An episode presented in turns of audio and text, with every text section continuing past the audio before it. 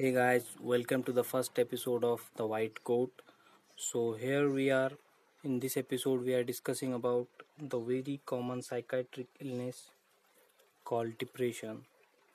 जी हाँ दोस्तों, आपने डिप्रेशन के बारे में कहीं ना कहीं कभी ना कभी बहुत कुछ पढ़ा होगा.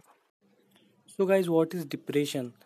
Depression क्या है? In a simple language we can call depression is a state of low mood. जो कि एक पर्सन के थॉट को अफेक्ट करती है, उसकी फीलिंग्स को अफेक्ट करती है, उसकी टेंडेंसीज़ को अफेक्ट करती है, उसके बिहेवियर को अफेक्ट करती है और उसके सेंस ऑफ वेलबीइंग को अफेक्ट करती है.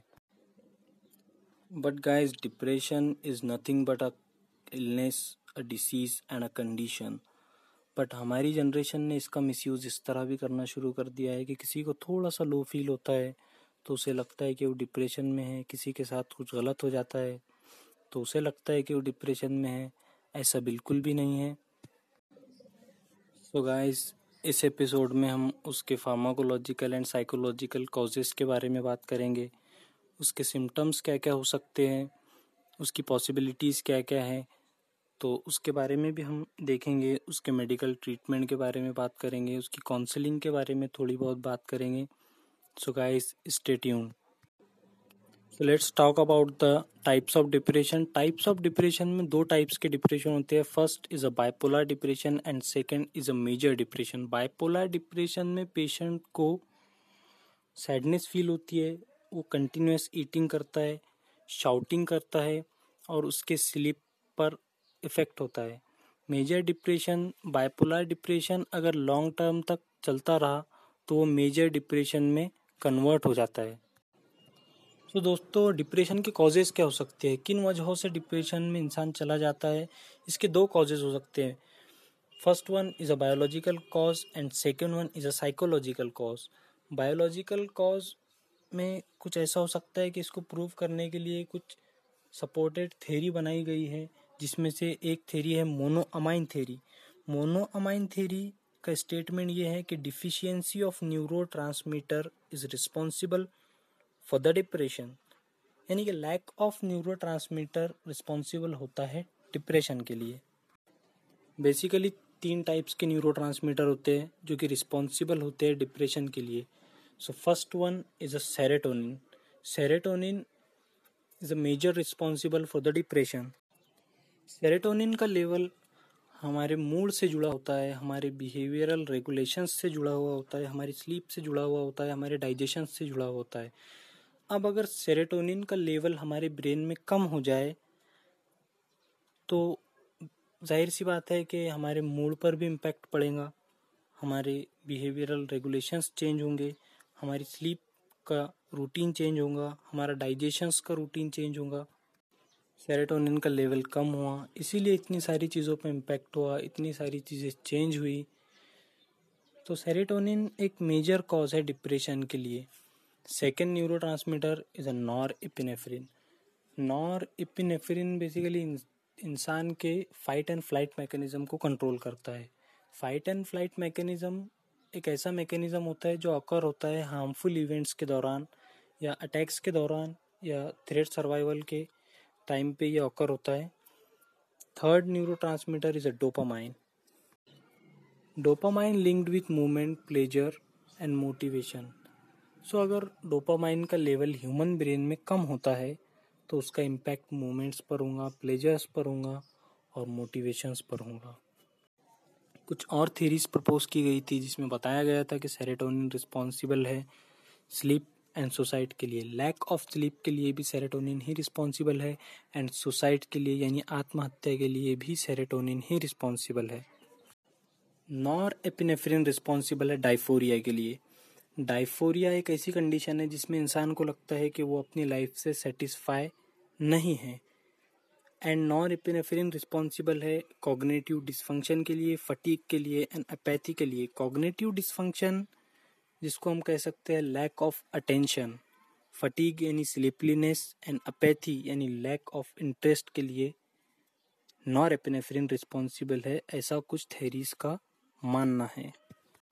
तो ये तो थे दोस्तों कुछ बायोलॉजिकल कॉजेज़. इसके साइकोलॉजिकल कॉजेज़ कुछ ऐसे हो सकते हैं कि किसी व्यक्ति पर कुछ विपरीत परिस्थिति आई हो, कुछ गलत हुआ हो तो वो अपने माइंड में नेगेटिविटी को जन्म देता है।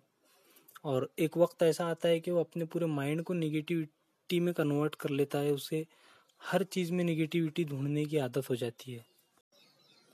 इसके सिम्टम्स कुछ इस तरह हो सकते हैं कि मन की उदासी, यानी मन हमेशा उदास रहना, कुछ अच्छा भी हो रहा है तो उदास रहना, कुछ बुरा भी हो रहा है तो उदास रहना, किसी चीज़ में अपना इंटरेस्ट ना दिखाना, हमेशा दूसरों से विपरीत रहना। गिल्ट इसकी एक मेजर निशानी हो सकती है कि छोटी छोटी चीज़ों का इल्ज़ाम अपने सर पे ले लेना, शारीरिक कमज़ोरी, कंसंट्रेशन ख़त्म हो जाना। अगर आप स्टूडेंट हैं तो आपका कंसंट्रेशन, आप कंसंट्रेट नहीं कर पा रहे हैं, ये भी एक इसका एक सिम्टम्स है। भूख कम हो जाना या कुछ माइनॉरिटीज़ में भूख का बढ़ जाना, ये अल्टरनेट हो सकता है। नींद में दिक्कत आना। अब नींद की भी कुछ पॉसिबिलिटीज़ हो सकती है, जैसा कि आप 2 घंटे से बेड पर हैं लेकिन आपको नींद आ ही नहीं रही है, ये एक पॉसिबिलिटीज़ हो सकती है। एक पॉसिबिलिटीज़ हो सकती है कि आप टुकड़ों में सो रहे हो, आप 2 घंटे सोए, फिर आपकी आँख खुल गई, फिर आप 2 घंटे सोए, ये एक पॉसिबिलिटीज़ हो सकती है। या एक पॉसिबिलिटीज़ हो सकती है कि आप रोज़ाना 9 बजे उठते हैं लेकिन आप किसी डिप्रेशन का शिकार है तो 7 बजे से पहले आपकी आँख खुल जाए, ये भी एक पॉसिबिलिटी हो सकती है। अगर पेशेंट मेजर डिप्रेशन का शिकार है तो उसके लिए सबसे बड़ा सिम्टम ये हो सकता है कि नुकसान पहुंचाने वाले विचार, खुद को नुकसान पहुंचाने वाले विचार उसके मन में आए, यानी सुसाइड थ्रेट्स उसको आ सकते हैं। सो गाइज, ये थे इसके कुछ सिम्टम्स जो एक डिप्रेस्ड पर्सन में पाए जाते हैं। तो बढ़ते हैं मेडिकल ट्रीटमेंट की तरफ। मेडिकल ट्रीटमेंट में न्यूरोट्रांसमीटर ही प्रिस्क्राइब किए जाते हैं जो कि लेवल ऑफ इम्बैलेंस को करेक्ट करती है, जो हमारे ब्रेन में सेरोटोनिन, डोपामाइन या नॉरएपिनेफ्रिन की लेवल जो कम हो गई थी उसको बढ़ाने के लिए, उसको इंक्रीज़ करने के लिए न्यूरोट्रांसमीटर ही प्रिस्क्राइब किए जाते हैं। और कुछ inhibitors and anti depression drugs का भी यूज़ किया जाता है, जैसे कि selective serotonin reuptake inhibitors, serotonin any reuptake inhibitors, tricyclic anti depression drugs, monoamine oxidase inhibitors and atypical anti depression drugs. Psychologically इसका इलाज एक काउंसलिंग के ज़रिए किया जाता है, जिसमें आपके थॉट्स को जांचा जाता है, आपके निगेटिव थॉट्स को जांचा जाता है, परखा जाता है, आपको बताया जाता है कि आप खुद को वीक मत समझो, आप गिल्ट फील मत करो। सो गाइज़, ये डिसीज़ जो है ये बिल्कुल क्यूरेबल डिसीज़ है। अगर आपको ऐसे कोई सिम्टम्स है, अगर आपको लगता है कि आप डिप्रेशन में हो, तो आप प्लीज़ अपनी फैमिली से बात करो, अपने दोस्तों से बात करो और ख़ुद को यार प्लीज़ वीक मत समझो। सुशांत सिंह राजपूत सुसाइड केस आप सभी को याद होगा, हमें बहुत सदमा लगा था क्योंकि यार वो मेरे भी पर्सनल एक्टर थे और हमेशा रहेंगे। उनकी एक लास्ट फिल्म आई थी दिल बेचारा, उसके अंदर एक डायलॉग था कि हम पैदा कैसे होते हैं और मरते कैसे हैं ये हम डिसाइड नहीं करते, लेकिन हमें ज़िंदगी को जीना कैसे है ये हम डिसाइड करते हैं। सो यार, ज़िंदगी को जियो, खुद को इतना मोटिवेट रखो कि किसी दूसरे की मोटिवेशन की ज़रूरत ही ना पड़े। नई चीज़ों को एक्सप्लोर करते रहो और हमेशा याद रखो कि सुसाइड कोई ऑप्शन नहीं है। तो मिलते हैं गाइस द वाइट कोट के नेक्स्ट एपिसोड में किसी और टॉपिक के साथ, किसी और दिन। तब तक के लिए अलविदा। Thank you guys.